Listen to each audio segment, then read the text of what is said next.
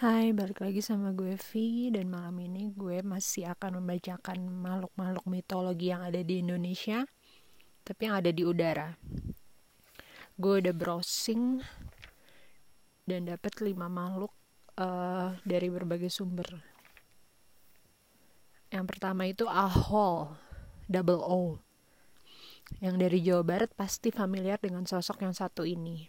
Pertama kali muncul dalam laporan Dr. Ernest Bertels, seorang ahli ilmu burung pada tahun 1925. Ahol digambarkan sebagai sosok yang memiliki bentuk seperti kelelawar, memiliki sayap yang membentang sepanjang 12 kaki, makhluk yang satu ini jelas ditakuti. Oleh masyarakat sekitar, Ahol diperkirakan hidup di sekitar lur, lereng Gunung Salak, sebuah tempat yang memang masih jarang dijelajahi secara mendalam oleh manusia. Makhluk ini dinamakan ahol karena suaranya saat hendak muncul ia selalu mengeluarkan suara ahol yang memekakan telinga.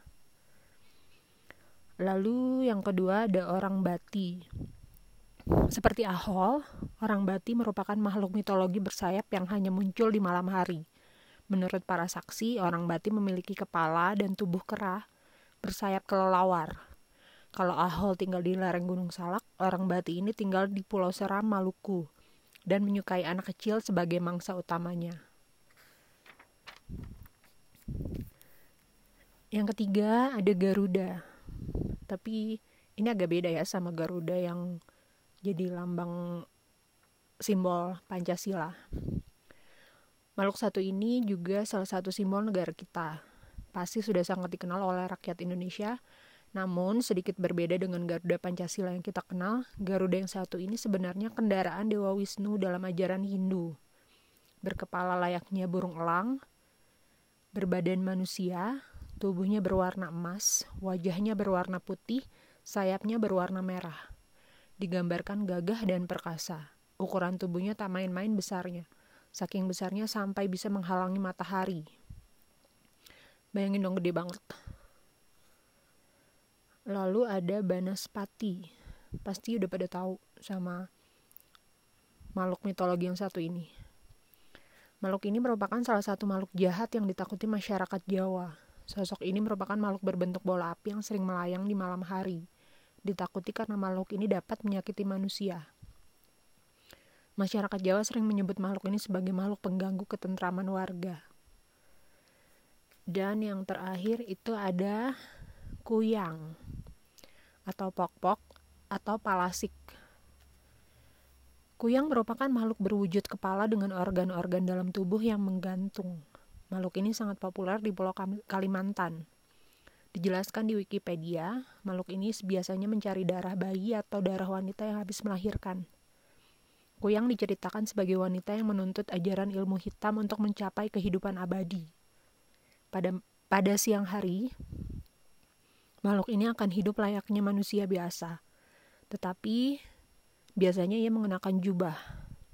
Pada malam harinya baru berubah dan terbang untuk mencari darah bayi atau darah persalinan untuk dihisap sebagai sarana menambah kekuatan ilmunya.